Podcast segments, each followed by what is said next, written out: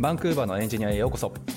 バンクーバーのエンジニアは日本時間で毎週火曜日に更新している北米圏のテック業界やライフスタイルなどについてお届けする番組です。実況をお届けするのは私たち2人。サンフランシスコのスタートアップでシニアテックリードエンジニアを務めるゆうやとエンジニアの海外進出をサポートする企業フロック代表のセナでお送りしております。はいじゃあ今日もよろしくお願いします。はい、お願いします。はい、今日はまたスペシャルなゲストに来ていただいたんですかね。そうですね。あれ、はい。三回目かな？三回目。3回かな？そうですね。初めての時と、えっ、と次は SRE の話。SRE の話だ。そうそう。でその次だ。していただいたあのはい、当時サウンドクラウドっていう会社でうん、あのシニア SRE エンジニアをされていたゆうせいさんを今回ゲストに招いています。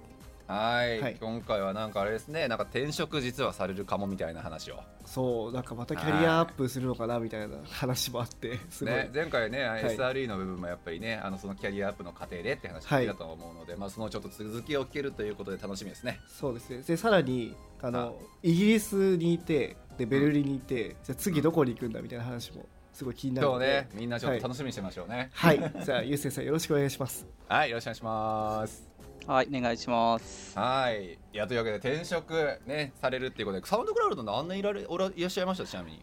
えっ、と、2年9ヶ月、リンクトインで見たら2年9ヶ月とかですね。結構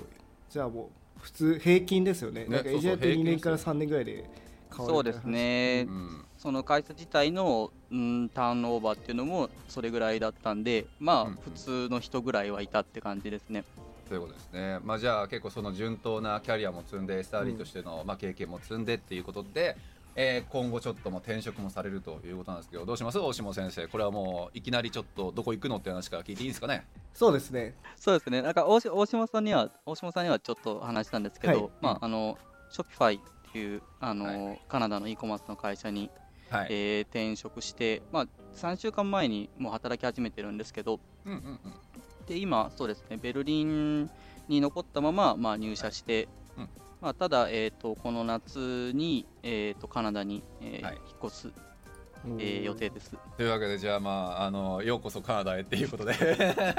ねえ、まあ、前回はねだからイギリスにやっぱりまあの話をやっぱり聞くのもねメインの一つとしてあったからっていうのの優勢さんだったんですがベルリンまあ今回じゃあベルリンキャリアで。すよねベルリンで。あさごめんはいごめんベルリンだ。イギリスじゃない、それそれ違う人や。はい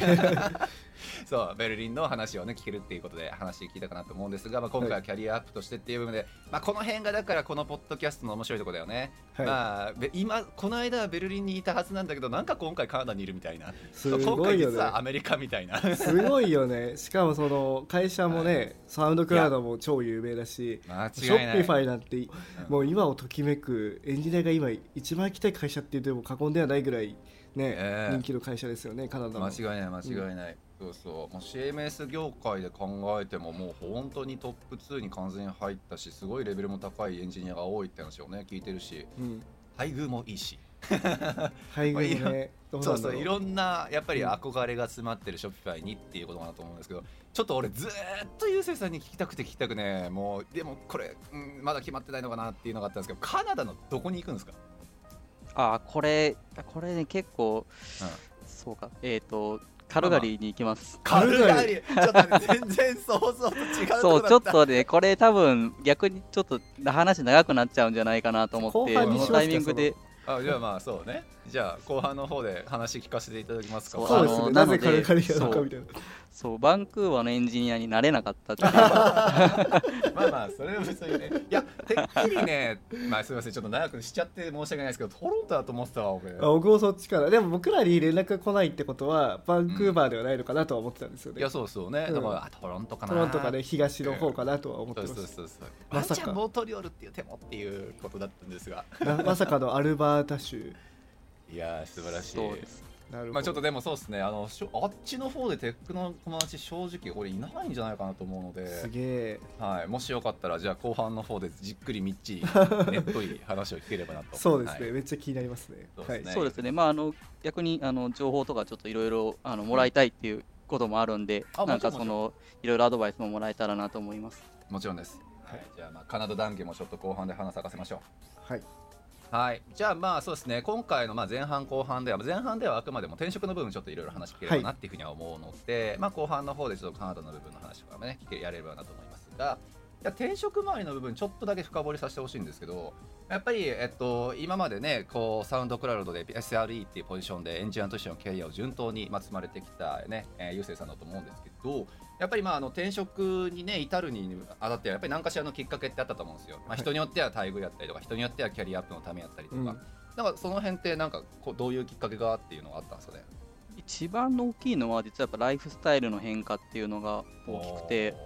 でまあ単純にそのベルリンに、まあ、すごく長く住むイメージが結局できなくて、うん。でまああれですねやっぱりまあ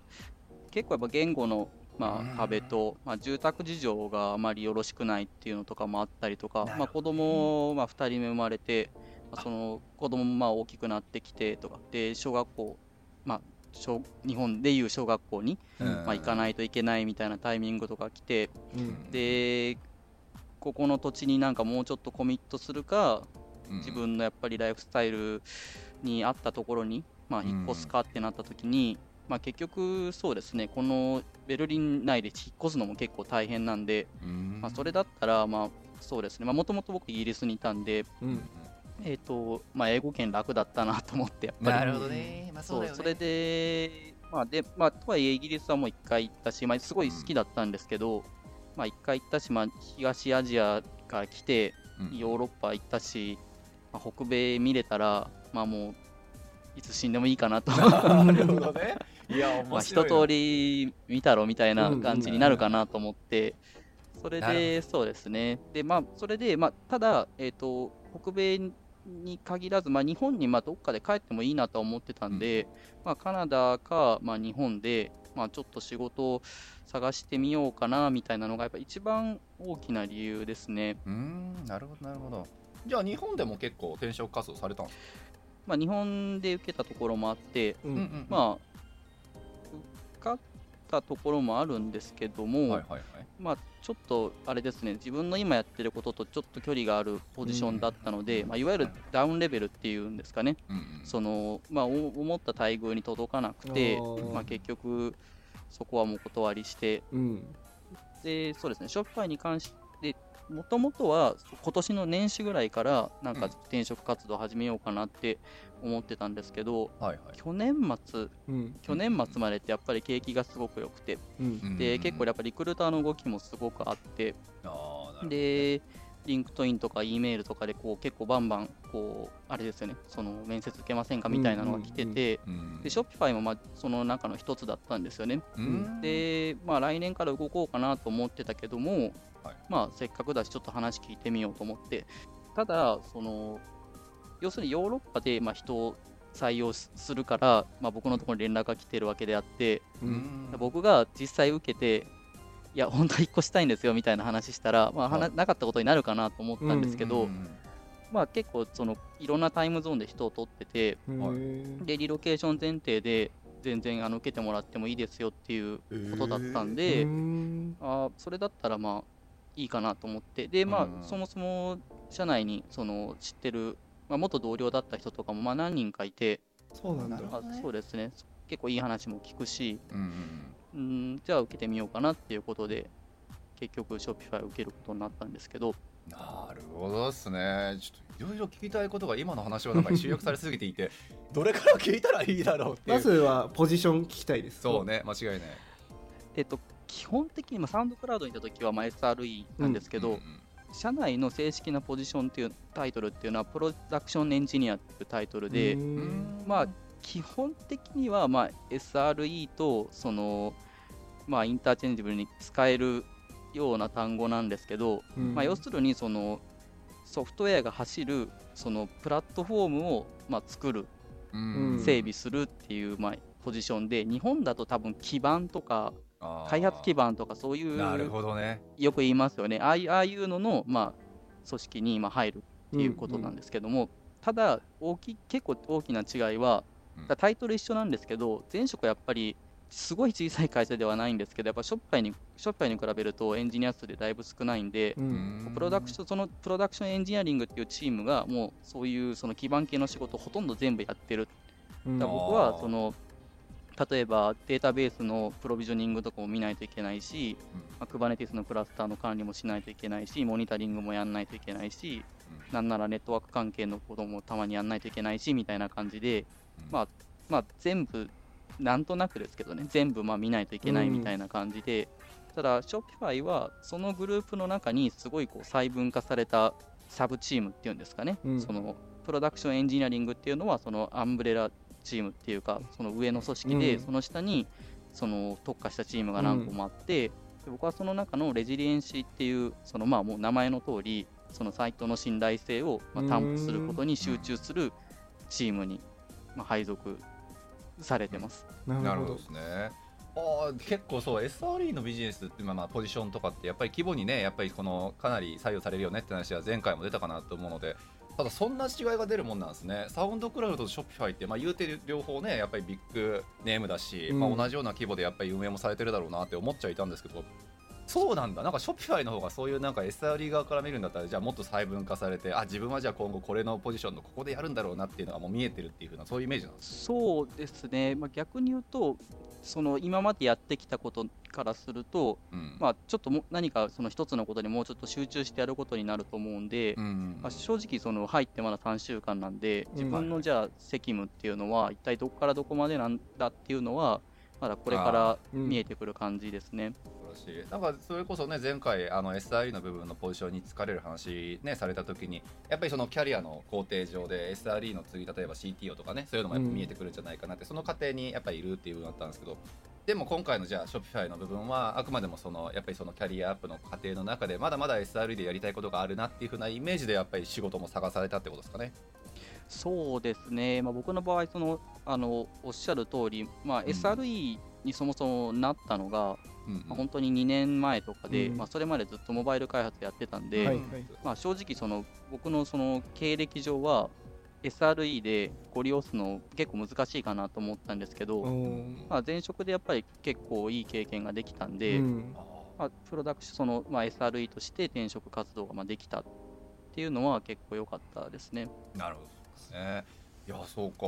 いやすごいな。だから SRE でねあの何 SoundCloud でやってその後 Shopify でってもう無敵やんっていう。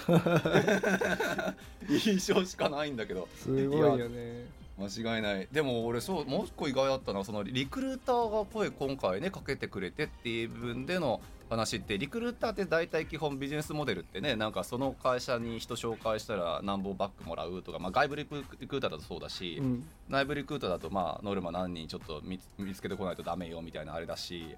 そうそう。だから結構リージョンってもしかしたら固定されてんじゃないかなって俺思ってたんですけど結構もう本当にフレキシブルで最初からどこでもいいよみたいな感じだったんですね。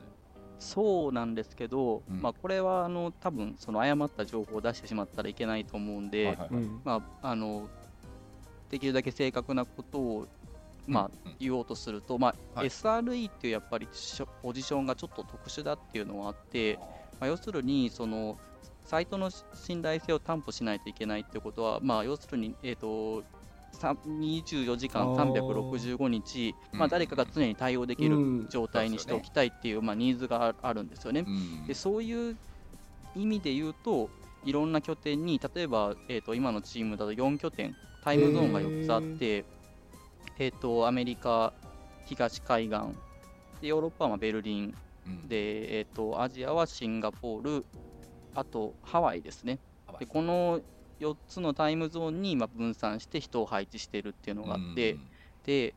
まあ、ショッピファイはもう完全にリモートの会社でもオフィスオフィスにももう人がいないんで、うんうんうん。えっと、普通は多分そのリロケーションするして人を取る意味はあんまりもうないんですけど、うん。SRE に関して言うとこの地域にこんだけ人が欲しいみたいな、うん。まあ、のがヘッドカウントがあるんで、うん。まあ、それいうのがあって、まあ、今みたいな、まあ、僕みたいな形で、あのリロケーション OK っていうことだったと思うんですけど多分今、通常はあんまりリロケーションして入る人はいないんじゃないかなと思う。そうっすよね、うん。あんま聞かないよなって思ってたんだけどあでも面白いな。SRE っていうそのポジションの性質上の話だったかもしれないっていうね。ところとああそれ考えたことなかったですね。ね俺もなかった。確かに。全くなかったと思いました。はい。うん。そうよね、なんかさ結構どこの会社もそうなのかわかんないけど結構このここのあのリリあなんかリージョンはこういうなんかフロントで例えば開発する部隊が多くてみたいな、ね、こっちのリージョンは違う部隊でみたいな。なんかそういう分け方なのかなって分け方してるとこもいるよねって思ってたんですけどどこでもいいっていうのはその SRE の特質上かもねっていうふうなそういう話です。じゃあまあそうね。まあ次のちょっとアジェンダもガンガン行きたいなっていうふうには思うんですけどえっとまあ転職する部分でねやっぱりそのプロセス的なところってやっぱりすごい気になっていて、まあ、実際今のお話だとまああのリクルーターから話が来てで一旦ちょっと面接なりなんなりやってでまあその時にちょっとリロケートすること前提なんだけどどうみたいな話もあってっていう部分でおそらくまあ次に次にっていう話話だと思うんですけどショッピファイほどでっかい会社になると思うんです。そもそも何時面接まであるか分かったもんじゃないしどのくらいのね、ちょっとスキルスタックが必要なのかも分かったもんじゃないし誰とそもそもやるのっていうのもすごい気になるんですけどなんかその辺のプロセスって話せる範囲で喋ってもらうことできます？そうですね、まあ、あの皆さんご存知の通りあの NDA っていうのがあるんで、ねそうそうそう。まあちょっとあのもごももごとなるとこもあるかもしれないんですけどまあ、そうですね。あの、パブリックに誰でもアクセスできる、まあ、範囲の情報にまあなっちゃうかもしれないですけど、うんうん。えっ、と、まあ、僕の場合で言うと、えっ、と、面接5回とかかな？すげえ長。いか。まあまあまあまあまあ聞かないわけじゃないけどっていう。で、まあそうですね。で、まあ内訳は、まあ本当にスタンダードな感じでビヘイビアルうん。のやつがあって、まあ、コーディング面接2回やって、えっ、と、まあ system design があって、まあ自分の過去のプロジェクトについて、まあ議論、ディスカッションするみたいなやつがあって、うん。みたいな構成ですね。ただ、えっと、さっき話した日本の会社は、はいまあ某、某 GAFA なんですけど、はいはいはい、えっ、と、10回ぐらい人に会いました。なんで？なそれ日本だからっていうことですか？なんかいやたんですか？いや、まあ、多分結構チームによって、多分うん採用フローが違うと思うんですけど、うんうんうんその組織は、なんか、うん、本当にそのチームメンバーから上の大ディレクターまでなんか全部会うみたいな、本当にフローになってて、なんか本当に何回、何回あるんだっていうぐらい、ほん本当に 10, 10, 10人ぐらいトータルでえ会わないといけなくて、ええすごい大変でした。 GAFA の一角の日本支社ってことですよね。そうですね、うん。 GAFA の日本のポジションだったんですけど、それはめっちゃびっくりしました。だからそういうもっともっと多いところも全然 あると思います。10回え5回で相当多いなって思うのに10回って会った人の名前なんて覚えてないでしょっていう。お前誰だっけっつって。忘れちゃいますね。そう後半の面接とかで、そう誰々に会ったと思うけどみたいなこと言われて、いや、ちょっとあんま覚えてないけどな みたいな。絶対わかんない絶対わかんない10回目のさそう。だよね9人目でじゃあ一番最初のやつ覚えてるかって言ったら田中さんみたいな。うん。もう適当で言うしかない。なるほどね。ああ日本のまあまあこれちょっとさっきの転職のねきっかけの部分としてっていうんでさなんかあの日本のやっぱりも方も受けてまさかガーファクラスとはちょっと思ってなかったんですけどまあねこっちのまあカナダも受けてまあもちろんドイツのことも知っててっていうのだと思うんですけどまあやっぱり日本のちょっとあれがね待遇面で少しまあちょっと引っかかったかなみたいな話がちょこっとで出出たかなと思うんですけど GAFA クラスであったとしてもやっぱりそのね Shopify とか、まあ、 SoundCloud とかっていう分のご活躍されてる経緯からするんだったらちょっとその待遇的にはまあベネフィットなんかも含めてあの、まあ、低いって見るのかちょっと違うなって見るのかなんかきなんかあったんですかその辺って？ポジション自体が、まあ、それはうん SRE とかではなくて、本当にかなり違う分野の仕事だったんで、うん。あそうまあ、僕はその一般的にそのシニアって言われるところより、やっぱりちょっと下のレベルのオファーだったので、で結局、まあ提示された金額とかって、そんなに今というほど変わんないしなみたいな、うん。まあ、感じになっちゃって、まあ、それだったら、まあわざわざ日本に帰らないかなみたいな、うん。もちろん多分そのいシニアレベルになってくると、もっと全然高いオファーってあると思うんですけど、まあ、僕の場合はそうやってその自分の希望するレベルに届かなかったんで、はい。まあ多分そんなに多い、まあ、すごい魅力的なオファーじゃなかったんだろうなと今,、うんうんうん今になって思いますね。なるほどですね。まあ、あとあれですよね、まあ、日本だとまあぶっちゃけね、国籍あるしっていう部分で、まあ、いつでも帰れるしっていうところも多分あったんじゃないかなとは思いますし、まあ、だったらっていうことで、その今、おそらく持たれていた選択肢の中だったら、まあ、ちょっとショッピファイもあるしなみたいなので、興味がそっちの方に移ったってことです。なんか日本の外資エージェントとかにもちょっと連絡を取ったり、まあ、したんですけど、うんうんうんまあ、すごいそのいろいろ情報もくれるんですけど、うん。なんか途中でその日本語の履歴書があった方がいいって言われて、うん。ああのこう 日本の履歴書を作るの結構大変じゃないですか。いやなんかいや多間違いない。分そんな時間時間はかかんないのかもしれないですけど、なんかうん精神的に、ーそうなんか最近の最近の回でもちょっとうん。なんか話に上がってたような気がするんですけど、はい。なんか何年卒業みたいな。そうそうそう、めっちゃね、そう、喋ったな、ちょうど。そうあれやんないといけないのめんどくかと思っさいよね。て、いやなんかこれでもさなんか書く書かないの以前の問題としてそのなんかね受けるところが日本の履歴書お前必要だよって言った瞬間テンションなんか下がりますよね。うん。そうですね、なんかそうそこにモチベーションが上がらなくて、うん。まあ、結局、その受けたところは直接応募して受けてるんですけど、うん外資エージェント経由で結局受けたところは、うんはい。ないですね。まあそうっすよね。うん。やっぱそうなるよなまあそうね。あといろいろ気になる部分もあるけど大下さんもねちょうどこのポッドキャスト始まる前になんかあの最近転職のなんかオファーとかがむちゃくちゃあるよねって話を、うんちょうどしてたんですけどはい。なんか大下さんとこもそういうオファーって LinkedIn 系であったんでしょ？なんかいうあまあ結構、まあ、 LinkedIn って結構そういうエージェントからは来るんですけどうん。最近また増えてるなっていうのを感じててで他の方も言っててなんか最近増えてるよねって、多分コロナがやっと落ち着いてきたのかな北米だと、うんうんうん。でまあ企業も余裕が出てきて、まあ、オフィスをカナダに作ろうとしてるところとかが多分連絡くれてるんじゃないかなと思うんですけど、うん。ということですよね。そうだからちょうどこの時期ね、やっぱ転職、そうそうあの考えるって方が多かったんですけど、うん。そうそう、ゆうせいさんもその一人で。でヨーロッパはやっぱりそのここ数年、まあ、特にそのリモートのポジションが増えて、うん。やっぱりローカル以外の、まあ、企業、まあ、特にその北米の企業のポジリモートのポジションっていうのがちょっと増えだしたんですよね。うん。結局その、まあ、この結構ツイッター上で結構有名なそのヨーロッパのあの給与事情についての、まあ、ご意見番みたいな人が いるんですけど、なるほど。へー。もしかしたらあの後でリンクシェアするんで、うんうん。あのどっかにあの貼ってもらってもいいかなと思うんですけど、まあ、ヨーロッパ、まあ、多分どこでもそうなんですけど、うん。会社のティエ、まあ、給料のティアが3つあるみたいな。うん。うんうん一番まあ下のティアっていうのは同じ、まあ、競合他社に比べて、えー、とより競合他社より魅力的な給料をまあ出そうとする会社。だうん。うんでこれは多分ヨーロッパだと 75K うんユーロぐらいの、まあ、シニアでですよ。はぐらいのまあ給料のイメージみたいなうん。でその次のティアっていうのが、えー、と地元の IT 業界で魅力的なオファーを、まあ、競合じゃなくても地元の IT 企業の中で、まあ、良い給料を出そうとするような会社で、うん。まあ、こういうところになってくると、まあ、多分そうですね90とか 100K ぐらいの、まあ、給料になってくると。うん。でそのほ北米とかの会社は、まあ、さらにそこから上で、うん。まあ、一番上のティアになってきて、うん。まあ、これは大体そうですね、100えーとまあ、そのほそそういう会社はヨーロッパ全体で見て、一番いいオファーを出してうん。タレントを取ろうとすると。うん。でそういうところは、まあ、シニアだと 125K から、うん。まあうんにその人が言うにはうん。250K ぐらいまでいけるみたいな、うんうんうんちょっとヨーロッパで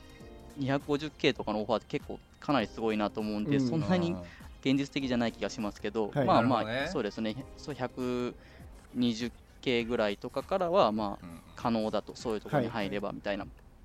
で、そういう、そのまあ、TI1 のレベルの会社の、やっぱり、求人、リモートの求人っていうのがやっぱりヨーロッパで増えだして、うん。結構そういうとこ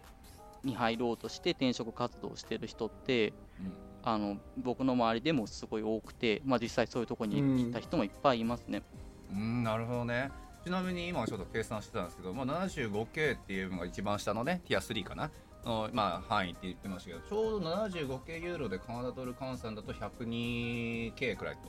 ということなのでそうそう、まあ、なので本当に 100K プレイヤーってイメージですよねこっちだと。なんか日本円換算だとちょうど今100 1000万プレイヤーみたいなイメージね。今、今、あれですよね。日本に換算すると幸せな そう幸せになってしまうからね。そうこの円安の中俺は日本からちょっとそれその話をするじゃあ大体、まあ、いつもの相場で言うと80後半とかだと、まあ、900万ぐらいかなそうですよね、ううん。ん日本円で。800万900万前後プレイヤーがおそらく今の話だとティア3ででティア2が 100K ぐらい。だから120 120くらいでしょ 120K ぐらい。ティア2は 100, 100ぐらいじゃない100あじゃあですかね。130ちょうどぐらいかな。そうそう。120とか多分。そうカナドル換算で多分120から 130K みたいな感じ。うんうん。だから割と同じですね、うん、結構感覚値はほぼほぼ同じですねやっぱ、うん、でやっぱアメリカの企業は、まあ、えげつないぐらいのそうえぐい。天井が高いとなるほどね。でまあその中のティア1層のねやっぱりその天井ちょっと高い勢が今すごい活発に動いてるっていうふうになると結局そのティア1が動くとティア2のね人たちもやっぱり動かざるを得なくなってくるだろうからっていうのと多分相乗効果がどんどんどんどん生まれてきてるっていうことだと思うので、うーん、やっぱそこの人材流出っていうのは、周り見てても目に見えてあるなって感じがしますね。いや本当ですか。なんか最近さあんまスタートアップ行きたいみたいな話あんま聞かないんだけど。そうねなんかてかゆうせいさんそれこそスタートアップはあんまか今回候補には入らなかったあ確かに。全そうですね、全然、まあ、結局あの、本当に自分で動いたところって3社ぐらいしかないんで、うん。うんうんうん。まあ、そんなにそもそも数受けてないんですけど、はいはい。うん、そうですね、スタートアップ受けようっていうのは今回はならなかったですね。うん。なるほど、ね、まあまあ、っていうのもその、ひ引っ越すっていうのも、あの前引っ越す前提でやっぱり受けてるんで、うん。まあそうか。ってなると、やっぱりそうですね、結構大お大きな会社の方がいろいろその、そうだよね。見通しが効くので、うん、いやそれは間違いないよな。そのやっぱり引っ越しやったりとかそれこそビザやったりとか、まあ、ビザもそれは含まれるよな、まあ、いろんなそういうなんかベネフィットなんかサポートしてもらわなくちゃいけない部分は、どうしてもでかいところには勝てないですからねスタートアップは。そうだよね。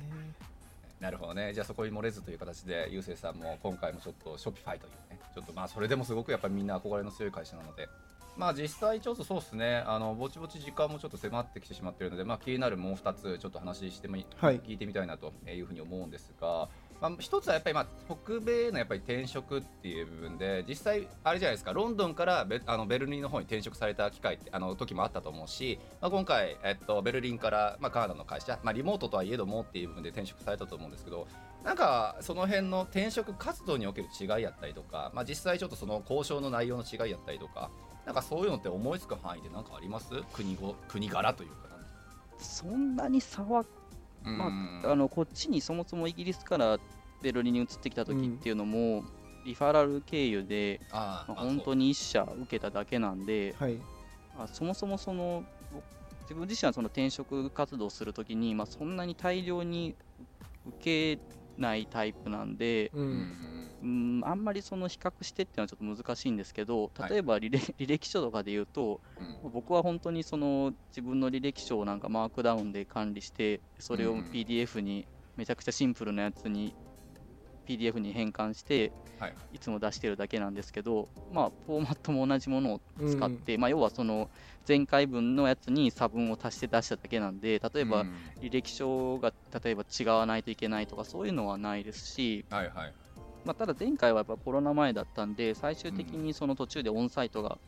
うん。まあ、入るんで、はい。でオンサイト、オンサイトの日に、もう本当に3時間とか4時間ぐらいかけて、うんまあ、何個も1日で面接をやるみたいな感じだったんですけど、まあ、それがまあ今、そもそもコロナだし、うん。まあ、リモートの、フルリモートの会社なんで、そもそもオンサイトもないんで、まあ、全部リモートで最初から最後までやんなかったといけなかったっていうのはまあ違いですけど、まあ、それは別に国国に関してのことじゃないんで、まあでもそうよね、時代背景の部分がやっぱり大きいかこの辺は。特に最近は。うんそうですね。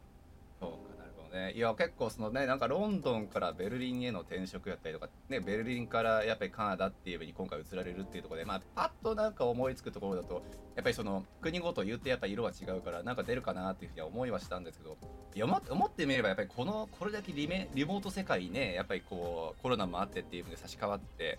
そうそうやっぱりその辺のボーダーなんかも今後どんどんどんどん低くなるんだろうなっていうふうなイメージやっぱしますよね。うん。逆にあれですか？やっぱその、まあ、イギリス？ロロンドンじゃなかったですよね確か。ベそうですね、ブリストルブのところにいて多分その、我妻さんが何回か来てるんで、同じですね、もともと、まあ、今、今我妻さんロンドンにいらっしゃい。ますけど、そうですね、もともとブリストルに、はい。あの僕はいましたね。でそこからやっぱベルリン行く時ってやっぱ言葉の違いとかあるじゃないですか。そこは今回は割と安心ですか？英語なんで。まあ、ちょっと行ってみないとやっぱり分かんないというのはあるんですけど、そうですね、今回、まあ、今、ベルリンに来て、うん。まあ、やっぱ英語が わ通じるっていうのの、まあ、まあ、ベルリンはかなり英語は通じるんですけど、やっぱり通じない時のこうストレスが、まあね、やっぱり結構あるんで、なんか差が激しいんですよね、すごい本当にめちゃくちゃ英語で完全に対応してくれるところもあるし、もう絶対英語は使えませんみたいなポリシーのところとかがあったりして、まあそこがなんかちょっとずつまあストレスにまあなってくるっていうのと、まあ、それはもちろんその僕自身がドイツ語をちゃんと勉強しないっていうのが悪いんですけど、うん。まあね、ただ、まあ、英語だけで生活できるんだけど、やっぱちょっとストレスがあるっていうところと、うん。まあ、あとやっぱカルチャーショックも、まあ、ベルリンやっぱすごい、まあ、面白いといえば面白いですし、すごいやっぱユニークな都市なんで、やっぱりカルチャーショックは結構大きかったですね。でイギリス行った時は、で逆に言うと一番最初の海外の、まあうん。移住先なんで、結構苦しむかなと思ったんですけど、やっぱりそうですね、その言英語を頑張らないといけないっていうところ以外に関して言ったら、やっぱりすごいその住みやすかったし、まあ、これ多分英語圏全般だと思うんですけど、やっぱコミュニケーションの仕方って、そんなに日本とそんなに変わらないと思うんですよね。その英語外国人ってなんかそのもっとストレートだみたいなことを、言う人いっぱいいるんですけど、まあまあイギリスは特にそうかもしれないですけど、やっぱり基本的にはその遠回しになんとか伝えようとするっていうやっぱ文化がうん。あって日本人からするとやっぱりそういうそのシグナルがちゃんと受け取れるんで、なんか嫌な思いせずにうん。こう人とコミュニケーションできるんですけどうん。こっちはなんかやっぱそういうのに価値を全然置いて特にドイツとかそういうのあんまり価値を置いてないんで、なんかたまに本当にえマジでみたいなコミュニケーションされる時があってでサービスサービスとかもなんか本当にまあすごい質が高いものもんなんかすごいあのあれなんですよね。そのばらつきがあってなんか結構質の高いサービスもあるかと思思えばいやいやみたいなそんなあのそんな言い方するなよみたいな本当にすごいこうなんかうん。多分別に悪気とかもないしカルチャーの問題だと思うんですけどなんはかやり取りしててなんかめちゃくちゃストレス溜まる人とかもいてはい、それって仕事でも同じですか？やっぱ。仕事は、まあ、僕がいたところはまあなんだかんだ言ってそのインターナショナルなうん。あの組織なんでなんだろうそこは結構もうフラットになっててなんかあんまりこうなんだろうみんな普通にまあいい人って感じだったんですけどまあ、日常生活においてはやっぱり自分のなんていうのかな結構そのびっくりするようなコミュニケーションを取ってくる人っていうのはやっぱりいますね。なるほど。なるほどね。じゃあその辺をちょっと後半でがっつり聞いてみたいですね。そうですね、はい。間違いない。ちょっと俺も言いたいこといっぱいあるわ。はいちょっと。じゃあ前半はちょっと転職の話ということで、はい。まあですね。ベルリンからカナダの転職の話をお聞きしました、はい、はい。ありがとうございました。ありがとうございました。じゃあまた次回よろしくお願いします、よろしくお願いします。はい